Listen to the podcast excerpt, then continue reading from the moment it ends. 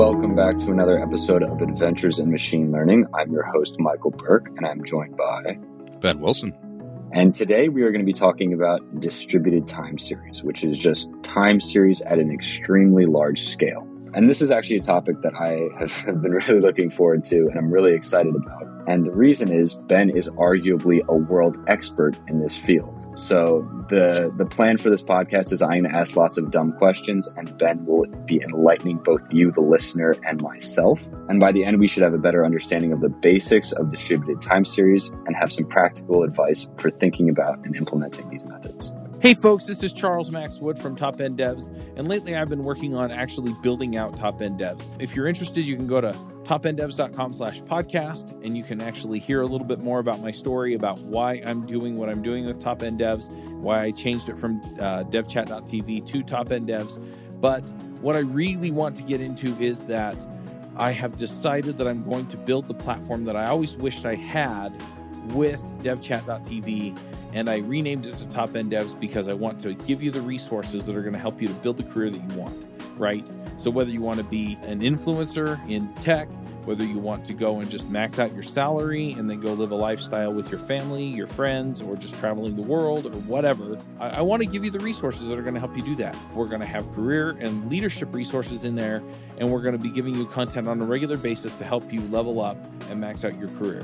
So go check it out at top end devs dot com. If you sign up before my birthday, that's December fourteenth. If you sign up before my birthday, you can get fifty percent off the lifetime of your subscription.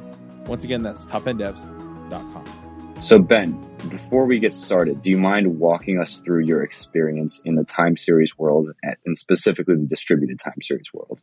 Sure. So I don't know about the world expert thing, but about a year and a half ago, or maybe it was a year ago, we started to see at Databricks, a couple of our customers were trying to do something that everybody's always wanted to do and strove to do with generating forecasts of inventory and, and just whatever they, they needed to do for their business to, to try to predict the future with time series data. And historically, people had, you know, aggregated data to a higher level and then writ, you know, wrote some business rules that said, well, if I have this location that sells this thing, I can't build a model for each of the things at that location. So maybe I'm going to aggregate to a regional level and build fewer models because it just takes so much time to generate those. And it, it's really complex to write all the code and maintain that infrastructure. So with the advent of distributed computing and it becoming more, you know, available and accessible to people, a lot of people have gone to saying like, well, we got Apache Spark, we got Pandas U D Fs, we can we can just run a ton of our forecasts across a Spark cluster and it'll be fine. And then they realize like, oh, we need to we need to log information about this. We need to store the the model artifact. It's the object that was created from a training event. And we need to store the metrics and parameters that were associated with that. So because we have audit needs or we need to see how stable this is over time. So they start using MLflow and they start writing out for, you know, five hundred thousand models, each of those five hundred thousand events, like the artifacts themselves. And then each model might generate, you know, six different metrics and twenty different parameters. And it quickly overwhelmed the systems. And they most of their com- computation time was spent just writing to a database and writing really small data in high high volumes to a database, which databases don't typically like that. So we saw this pattern. We analyzed how people were doing what they were doing and realized that there was two libraries that everybody was using, Facebook Prophet, which is now Meta Prophet, and uh, PMDARIMA, which is an automated tuner for stats models, time series models. And then there are a couple other people that are using stats models-based stuff. And we set out to try to figure out a way to make this work for people so that they didn't have to write twenty thousand lines of bespoke code in order to run time series forecasts on their business. And we came up with an open source package that we released about seven months ago that does handle the aspect of interfacing with tracking services on MLflow. It'll, it'll sort of log all of your data in as few steps as possible and doesn't overwhelm MLflow's tracking service. That morphed into us asking internally in engineering, Like, hey, could we make this run like stupidly fast? Like, could we write some way of, of making it so that we could do a million profit models in less than an hour? Could we do ten million in less than an hour? And we wrote some prototype code that some people looked at and they're like, wow, you need to patent this. So we filed some patents. The patent office looked at that and they're like, wow, yeah, this is original work. Here's your patent. And then uh, about four months ago, I was told, hey, take those ideas and actually build it for real. So I don't know about World Expert. It's just, it was an interesting problem that a lot of people were struggling with. And in the process of that, we figured out a lot about time series modeling and how to do it at extreme scale. Got it. And, and before we get into a case study, just for context, Databricks has done a lot of distributed computing in general. Um, so that's sort of the bread and butter of the organization. So this was all in sort of a Spark Databricks environment. So it, it lent naturally to some of the work that we were doing. Mm-hmm. But cool. So just for one more piece of background before we get into the case study, in prior roles, I had been tasked with developing K P I forecasts. And K P I is key performance indicator. So it's a bottom line business metric that is super important. And based on those K P Is, people might change business strategy, or it might just be nice to know what your revenue will be in a year or two years. This was a sort of a challenging endeavor because I, maybe we have one base K P I that's the most important, but then there's a whole swath of fifteen other K P Is that are also really important. And developing a time series model for each of them is, I mean, the first one is like kind of fun, second one less fun. By the fifteenth one, you want to put a bullet in your head. So ideally, there would be some automated way to have this work efficiently and accurately. So by the end of this, uh, hopefully you'll have some ideas on if you do want to implement something like multiple time series forecasts for K P Is in your company. You could maybe do that in a few hours or a weekend. But also we'll go into the crazy scale that um, Ben has seen. So this case study that we will use to anchor our understanding. We are a hot dog stand company based out of New York City. And as you might know, there are lots of people in New York and lots of people that eat hot dogs. And we want to run, let's say, five hundred thousand forecasts a day on ingredients. So let's say ketchup, mustard, sauerkraut, buns, dogs, you name it. The incoming data we have is a batch process that is hourly. So we have hourly data coming in. And then going out, let's say we want to develop a weekly adjustment to our ketchup acquisition strategy, and that will be informed by these forecasts. So starting off, uh, Ben, how would you think about this at the most simple and dumb way? Or simple and you know what I'm saying. So the simplest thing that I would start with is look at thinking of it from a company perspective. And this is where most people get started. They're like, hey, we just need to make sure that our main warehouse has enough ketchup and mustard and relish on hand. Uh, and we need to make sure we have enough hot dogs and buns to meet the needs of the entire boroughs of New York City. So that would be like a central warehouse forecasting, like inventory management system. And we would run that on, we would train that on each individual item over a long period of time. We might also want to do an aggregate of just general sales as well, of like how many hot dogs were sold,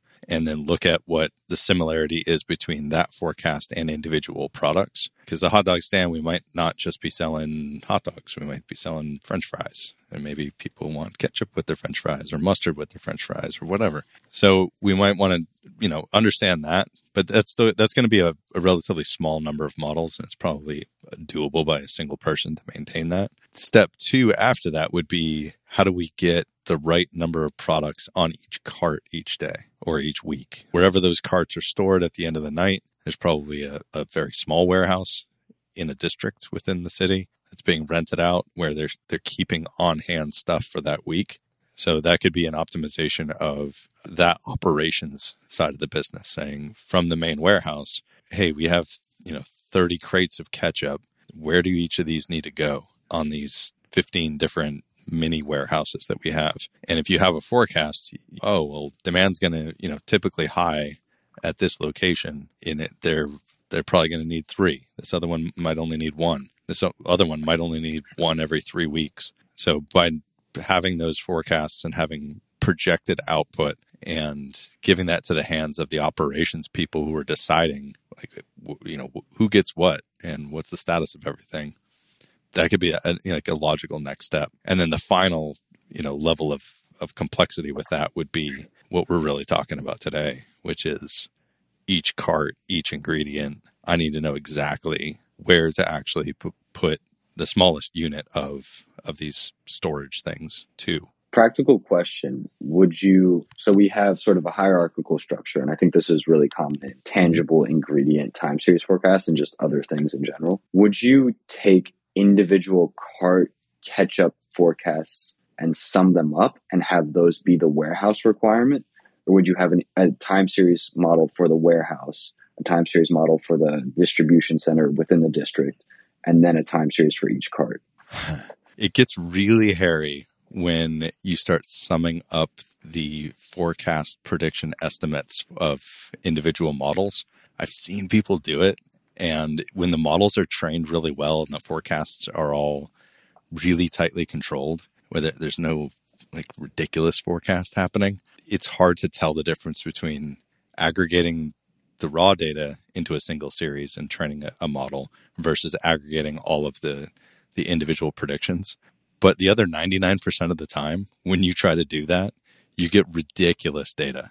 Like the forecasts just don't make any sense because you, you might be really far off on ten percent of, of your your individual unit forecasts. Maybe there's extreme variance on a new stop that's been, like maybe we're putting like a cart for the first time in this part of the city that we've never operated before. We only have a limited amount of data and we get burst traffic of people discovering it for the first time, and then you just get this lull in the data for days on end where there's just not much traffic coming there.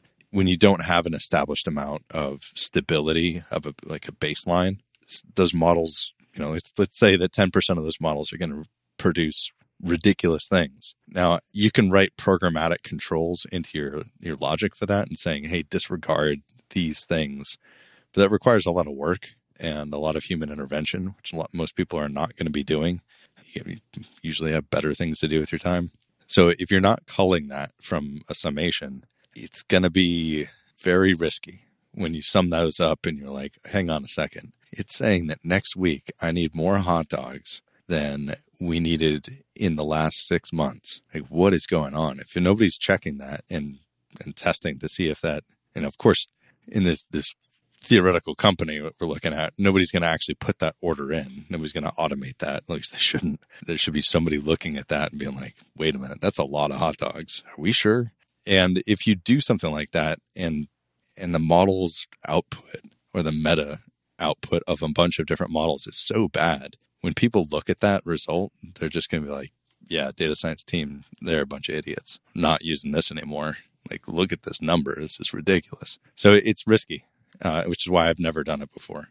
I'll just build another model. If somebody wants, like, hey, how many hot dogs for, for Brooklyn over the next six weeks? I'm going to create a Brooklyn hot dog model. That's just, you know, the summation of the last year or two years or three years of data is just sum by location for the, those keys, and then build a model on that. The model's going to take like maybe thirty seconds to train. It's no big deal. Generate an output, and that's just going to be a, a grouping condition key to present. Yeah, that that's really an important insight, that if your model throws out a million hot dogs and then you start placing an order, an automated order for a million hot dogs, actually a million might make sense. Let's say a trillion hot dogs, that's going to be a problem and you will lose a lot of faith. Um, but Ben hint, hinted at, yeah, probably. But Ben hinted at a really interesting point in that individual time series tend to be a lot more volatile. But not just that, the prediction intervals around those time series, is if you sum them up, you almost always have an unusable forecast, in my opinion, mm-hmm. or at least in my experience. And that's because in, let's say, a time series with three observations or something, you can have crazy wide confidence intervals. You just don't have the sample size in certain food trucks, let's say, to, to support summing all of that up. So if you're using prediction intervals, it's a lot better to aggregate and then train a single time series versus having many summed up time series. Just a quick practical note, because it's it's bitten me before, and I wish I knew. Yeah. I mean, I, I've seen people's results of that. And I've tried it. I'm not going to say like, oh, I knew this from the beginning. Like, uh, I, I'm so knowledgeable. No, I've definitely tried it. Uh, when we were doing product forecasting uh, at an e-commerce site I worked at, ran a bunch of models and I was like, I wonder if I sum all of this up, does this get me out of having to write a bunch of E T L to create this other model that somebody's asking for? And I tried it and then I saw the results. I'm like, wow, that's funny.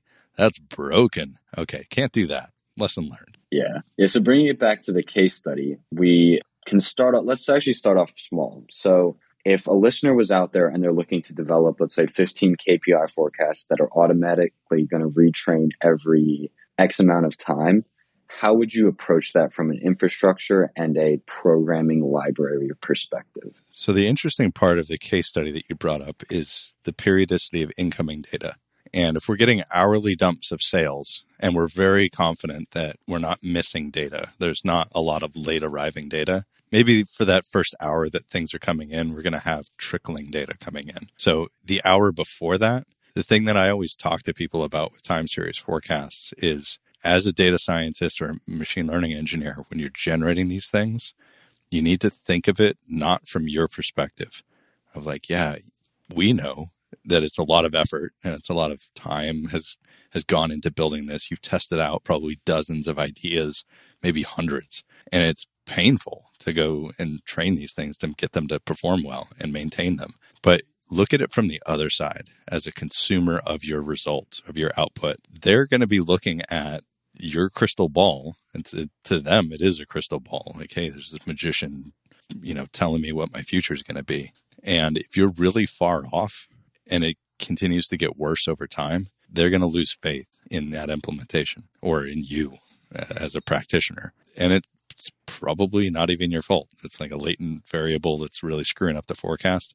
So what I talk to people about is think about how to consume those real world feedback that you're getting as it's coming in and checking against what your internal customers would be seeing, saying, hey, we the data set that's out there that's saying this is what our forecast is, we have hourly forecast data. If we're doing this in hour chunks of sales by hour, we have last week's forecast. So today's Friday, and this, the model generated forecast on Sunday. Well, the Sunday forecast, what did it say Friday's was going to be as it was coming in? And how far off are we? Now, if you're right on the money, then cool. If you're within a couple of percent, awesome. If you're more than thirty or forty percent off of what the actuals are and it's consistent, like you, there's just this downtrend the forecast didn't catch. And the real data coming in is is tanking compared to what the forecast was. It's time to think about kicking off another training session on this new data. Might not have to be immediate, but that's the great thing about nighttime, you know, because people have to sleep. You can have all that stuff kicking off at night, like a retraining event. If, if it's detecting like, hey, we're really far off from where our forecast said we were going to be, we should retrain and republish that data set to say, like, here's the updated values. But if it's If it's like really dead on, you know, within one percent, why retrain it? It's fine. Don't need to kick off another run. It'll eventually degrade. It's not like you can train a forecast or like generate a forecast for hourly data eight weeks out in the future and expect it to be accurate eight weeks out. That's not how this stuff works. You might be good for maybe a week, maybe two weeks, kind of okay on hourly frequency, but generally it's it's not going to work that well for really long term. Uh, for, forecasts. But that's, that's like the big thing that I tell people, like, hey, think about what the perception is of the quality of what you're producing. And if you have data coming in that you can trust and you can compare it against what your forecast said, use it. Set up a very simple automated job that's just checking that. That's, that's such good advice, actually. I just got one of those light bulb aha moments. Cool.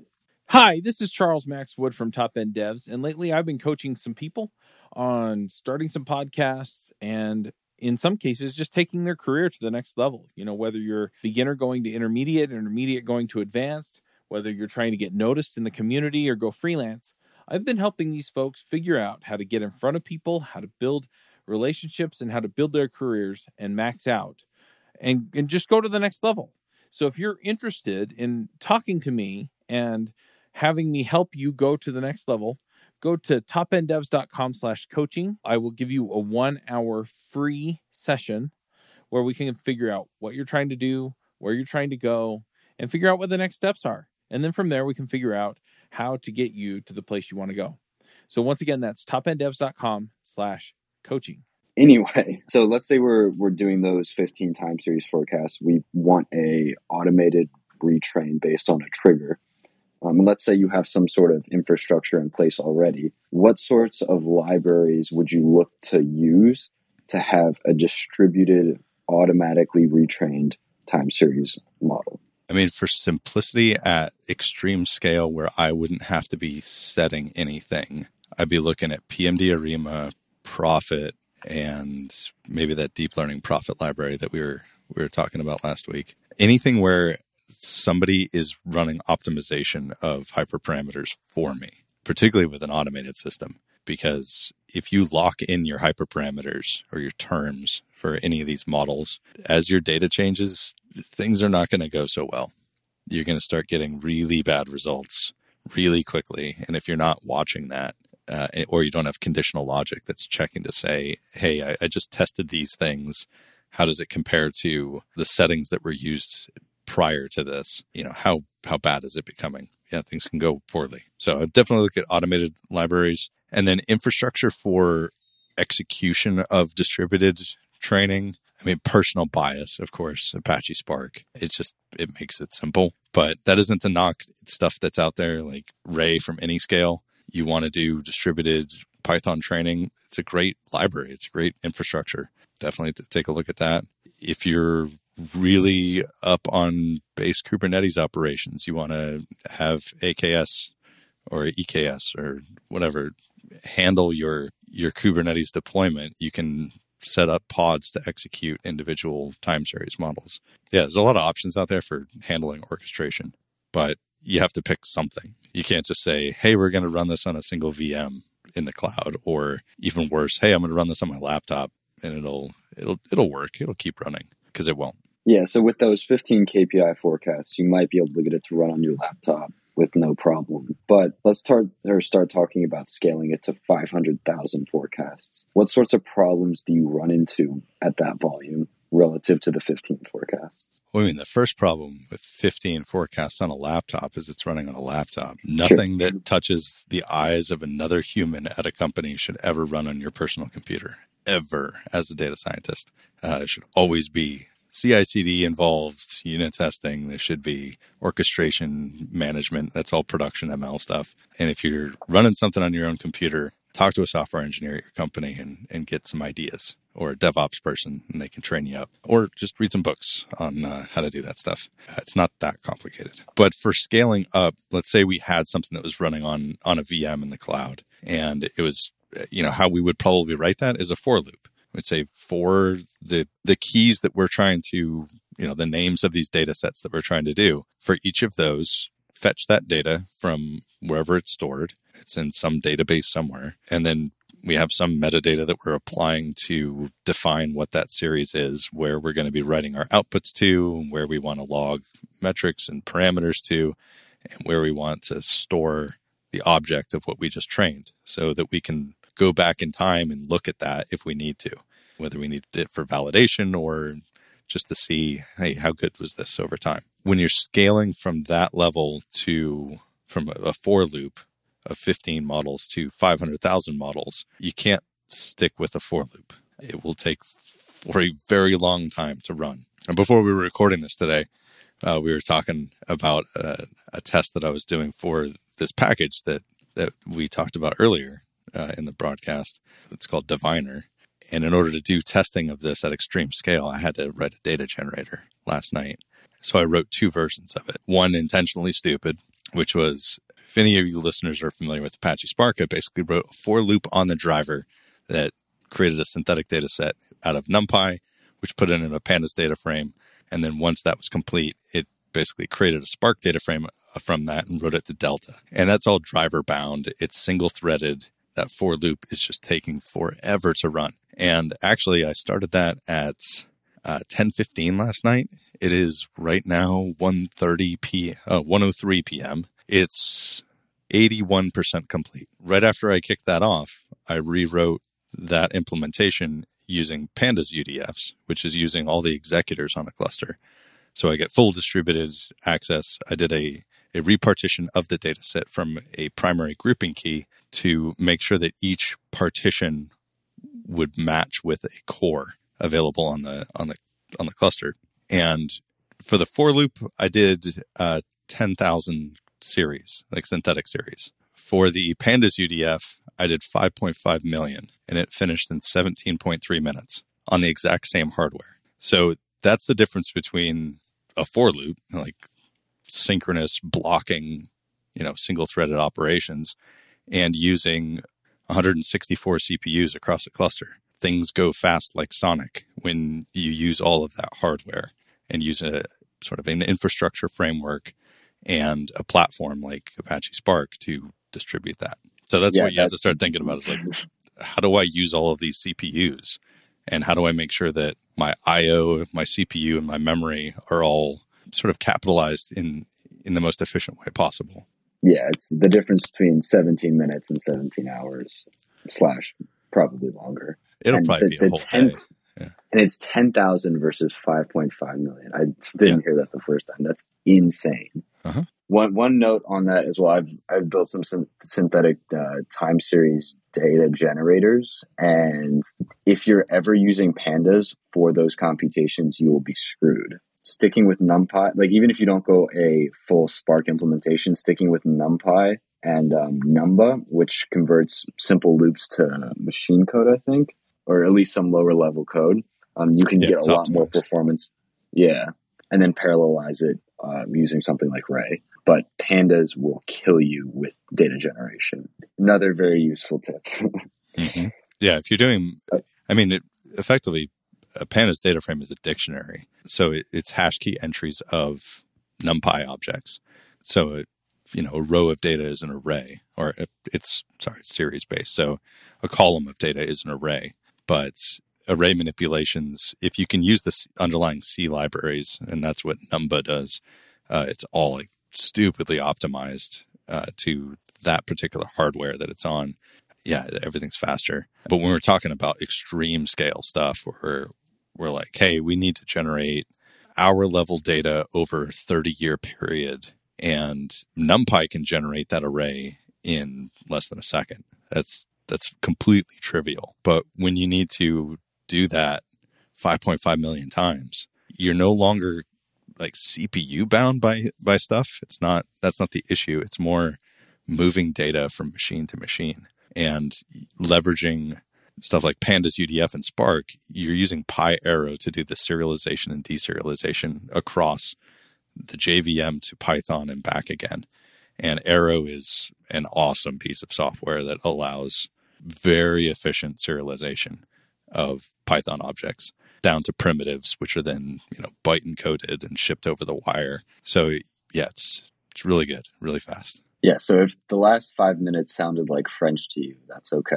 The, the the main takeaways is leverage a library that allows you to run parallelized code sort of automatically, so you don't have to write it all from scratch. If you're writing it from scratch, it can still work, but there are good solutions like Spark that will do it for you.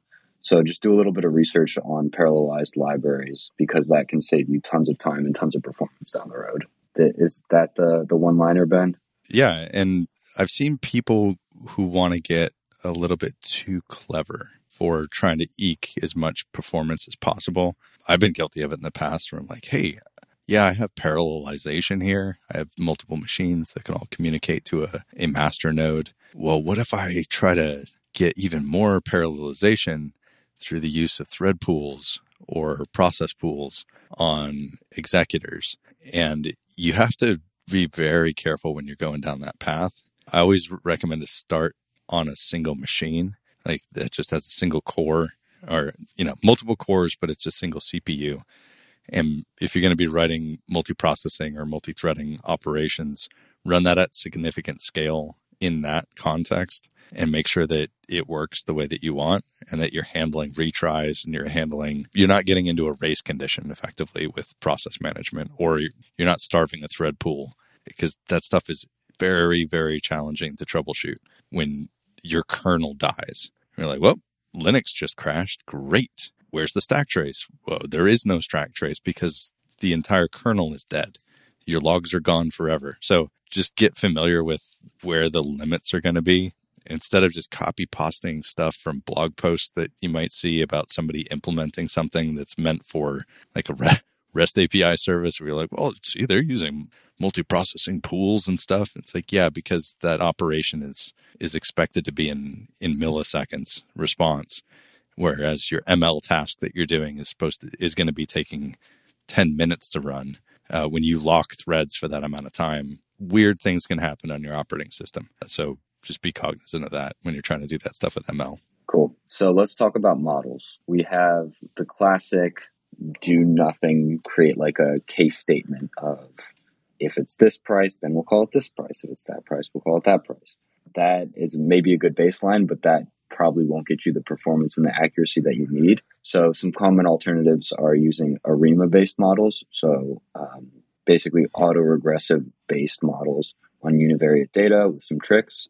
Um, there's also some deep learning methods, and then Prophet um, is a worthy mention as well. So how would you think about developing these types of models for something like fifteen K P I forecasts versus five hundred thousand time series forecasts? For fifteen, I would probably err on the side of accuracy. So because I've built enough of them in my time doing this this profession, I'd probably start with stats models because I'm a masochist. I'm just familiar with those libraries now after having used them so much. And I know what I need to do to decompose a trend and analyze residual values and figure out where an autocorrelation and partial autocorrelation factor needs to be to inform where I would even begin to test. And I know the relationships for, a, I, I can analyze the data set and understand what would be good combinations to test for the parameters submitted to some of those models. That being said, if you can tune manually something like Holt-Winters or uh, SARIMAX, if you, or SARIMA, if you really understand how all those things work and you understand your data set and you understand the stability of variance over time within your data set, you're probably going to beat any other implementation that's out there. You're going to do better than Prophet does. You're going to do better than PMDARIMA. You're even going to do better than the most advanced L S T M implementation that's out there. It just takes time and a lot of effort. And those numbers need to change over time. And every time you do retraining, you should be testing out a different set of them.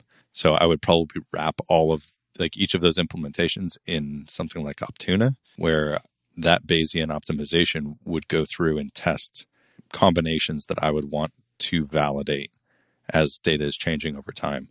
And whatever one wins out, I would choose that to generate the forecast with each, you know, scheduled retraining. That doesn't work when you start scaling up. When you start going, talking about, even talking about one hundred models, there's no way I'm doing that, manually tuning them. Sorry.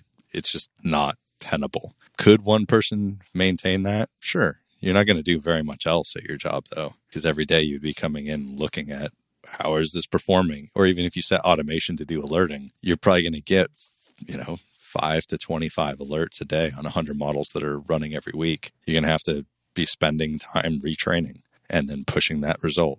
And your code repository for that project would just look like, you know, five P Rs a day of updating hyperparameters based on testing. And that's all you would be doing. So when we start going to that level, I mean, I'd, I'd probably even balk at fifteen. If it was like five, I'd be like, yeah, I can do that. Anything above five, I'm like, eh, maybe I should automate this. Because people are going to, if it's good, people are going to want more. So in that case, I'm looking at things that can automatically do optimization, even though I'm sacrificing accuracy. Because if we're if we're doing, in this use case, five hundred thousand individual forecasts, the amount of impact to the business of high variance, poor predictions on an individual item is much less than that fifteen that we're talking about. Because those fifteen would probably be stuff that the business is using to make decisions. Like, hey, should we buy twenty more hot dog carts? Should we hire fifty more people? Like, what are we doing with our business based on what the forecasts are showing? Whereas predicting mustard consumption for the next two weeks at this one hot dog cart outside of Grand Central Station, I'm not going to be too concerned with hey, that's five percent less accurate than if I had manually tuned it, or ten percent less accurate. It, it'll be okay. It's it's just mustard. So that's kind of what I'm thinking of, about using something like Prophet or PMDARIMA. Uh, and I would test both of them probably and let them do what they do. Maybe I use both of them and average the results together so that they can sort of balance one another out for each of them. But I would I would pr- proceed down that path, and then I would, in the process of building all of these and evaluating everything, I would be, as I'm building that framework that runs all of this, would be thinking about how do I take that incoming data that's coming in every hour to compare it with whatever I'm producing so that I can set alerts, and how can, or what sort of code do I have to write to alert me that there's particular individual series that are problematic in a large like retraining run. Like maybe it's potato chips at hot dog cart number seven hundred thirty-two. Like, hey, it's predicting one hundred x what any other cart was saying in that run. Is does that make sense? Like, and give me the ability to flag that, put it into some sort of an audit log where I can then get the actuals of that historically and then get the prediction of those problematic ones in a visual way, show it on screen, and let me know, hey, maybe I should flag this, or maybe I should have automation set that, hey, we have low confidence in this prediction. Don't use it for decision making. Use what you would normally do, or some way of like alerting people that, hey, this is probably bogus. And automating yeah, one simple that is way, going to be important. Yeah, you can just, as Ben said, you can just sort of put rules or bounds around your forecast and say, well, we know that it can't be two x the maximum historical number of mustard packets. So we can just flag that and say, oh, use a default of like the past seven day moving average or whatever you're feeling. But yeah, creating bounds on that is super valuable. And then moving on to the five hundred thousand forecasts. So here you mentioned with fifteen, you would maybe do some manual tuning, maybe use Optuna to optimize as well. Um, but make sure that accuracy is super, super high. Can you translate high accuracy to five hundred thousand forecasts in the same way? No way.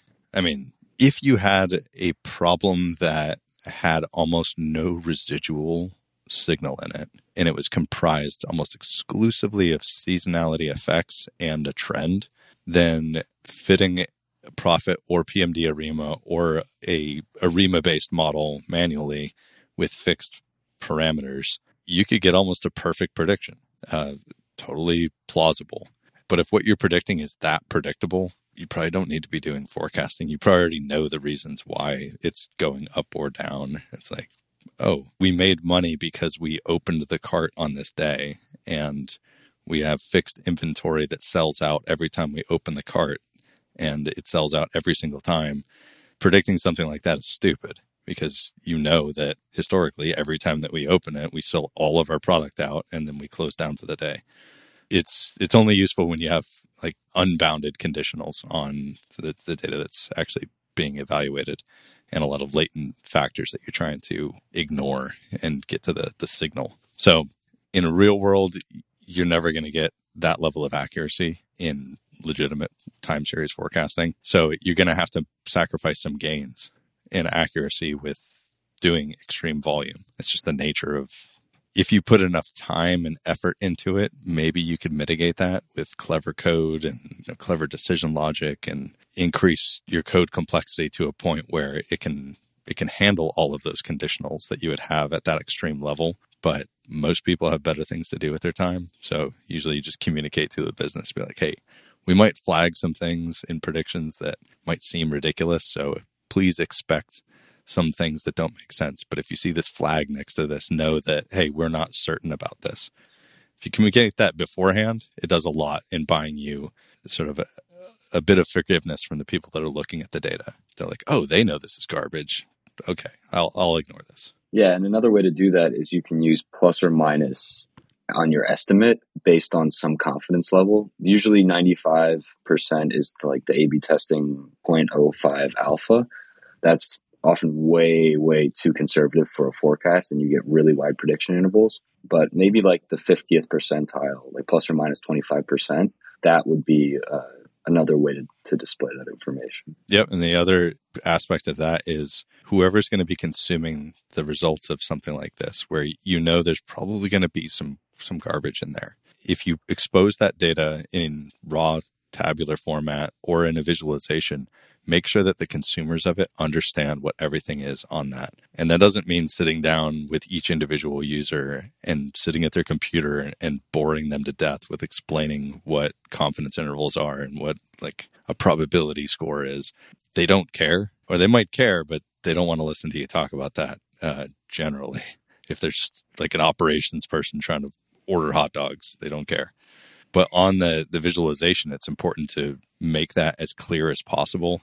There are keys that you can do, you know, color coding, and write some text on there that's very succinct that explains, hey, in these areas that we're shading, we could fall anywhere in these in these bounds. Or there's like, hey, there's an eighty-five percent chance or ninety percent chance we're going to be somewhere in these bounds. Don't point and point to the the actual predicted values that are coming out and saying and explain what those are. Like, this is the highest probability value that's going to be here, but it's not. We're not trying to predict the future here. We're just giving a probability estimation. And if you can convey that to a, an end user, they might see it and be like, oh, okay, I'm in a range here and not not just this one value. Yeah, that's a really good point. We just cool. love to so believe in magic, too, man, as humans. Everybody loves magic. And no, it's so, it's so true. And there's nothing that pisses people off more than, than a magician that, that exposes that they're not actually doing magic. So make sure that people don't think of you as a magician.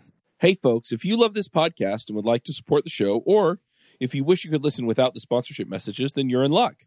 We're setting up new premium podcast feeds where you can get all of the episodes released after Christmas twenty twenty without the ads. Signing up will help us pay for editing and production, and you can go sign up at devchat.tv slash premium. Yeah, honestly, that's really freaking good advice.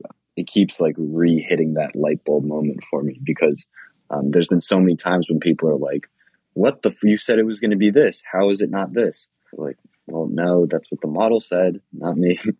And there's like probability within that estimate. Um, that it's, it's really helpful to hedge your bets and ex- sort of explain without going too deep how these processes operate mm-hmm. um, and like the underlying assumptions. Cool. So I'll quickly recap. And then Ben, if you have any additional tips and tricks, we can quickly get to it. But today we talked about working on high-level distributed time series forecasts. So working on forecasting five hundred thousand time series, or even if you're at a, a business doing something like fifteen K P I forecasts, that's not really tenable to do manual training and managing and monitoring and all those things.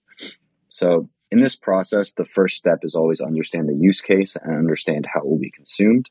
Second step is, as you start going about building this, it's important to use a parallelized library on the cloud, not a laptop. Um, we advocate Spark, but there's plenty of other methods for doing this. If you're going for that fifteen K P I goal, something like stats models with Optuna and having some manual oversight, um, that's a really good w- approach.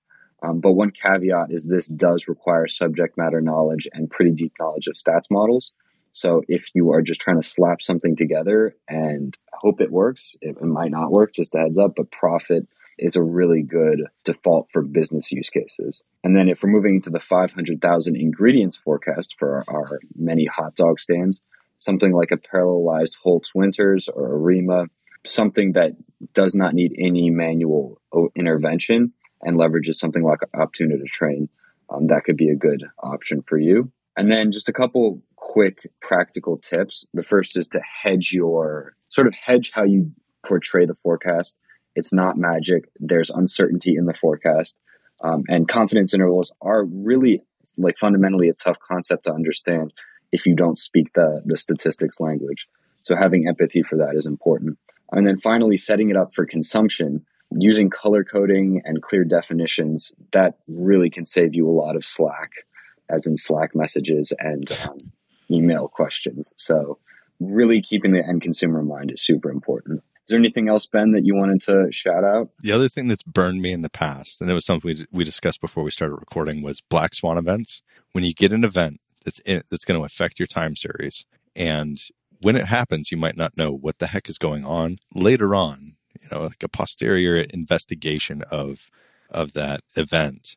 When you define what actually went down that affected the data, you should be cleaning that data up with time series. You don't necessarily want to clean that up with supervised learning because that is data that was in, you know, the past. That's something to learn from if there's other variables that can explain what was going on there that you collected. But for time series, there's no reference of that event unless you're using exogenous models. And then you would have to have some sort of estimate in the future of that happening. And that becomes ridiculous. We talked about that last episode. But when you're using these standard models, I always go through and clear that data up. Uh, and the, the analogy that we used is, hey, we're opening up a new, or we wanted to celebrate some some holiday or something, National Hot Dog Day in Central Park. We we took three food trucks on National Hot Dog Day, and we gave out free hot dogs for four hours in the afternoon on Sunday. If we were doing ingredient estimations of those, it would look like, whoa, sales were really high there because we basically cleared out the carts because people were lined up to get free hot dogs. But we those events should be removed from the ingredient forecasting as well as our sales or, you know, whatever we're doing about order numbers, because those might be logged in the data as an order, but profit was zero because it was free. So it, it's important to go back and clean that out, or else the forecast is going to get pretty confused because it's going to see this massive residual spike, which some libraries can handle just fine, uh, or some algorithms can handle just fine. Other ones will start to get a little confused, particularly if it's a very recent event. It'll just increase variance and make stability go nuts. So always keep that in mind. Yeah, it, time series are univariate, and so we can't use exogenous variables. So it's important that the time series is representative of the trend. And when a b- black swan event occurs, it's by definition not representative. So it needs to be dealt with. Mm-hmm. Cool. Well, I guess that's it. Uh, it's yeah. been Michael Burke. And Ben Wilson. And we'll see you guys next time. All right. Take it easy, everybody. Bandwidth for this segment is provided by CacheFly, the world's fastest C D N. Deliver your content fast with CacheFly. Visit C A C H E F L Y dot com to learn more.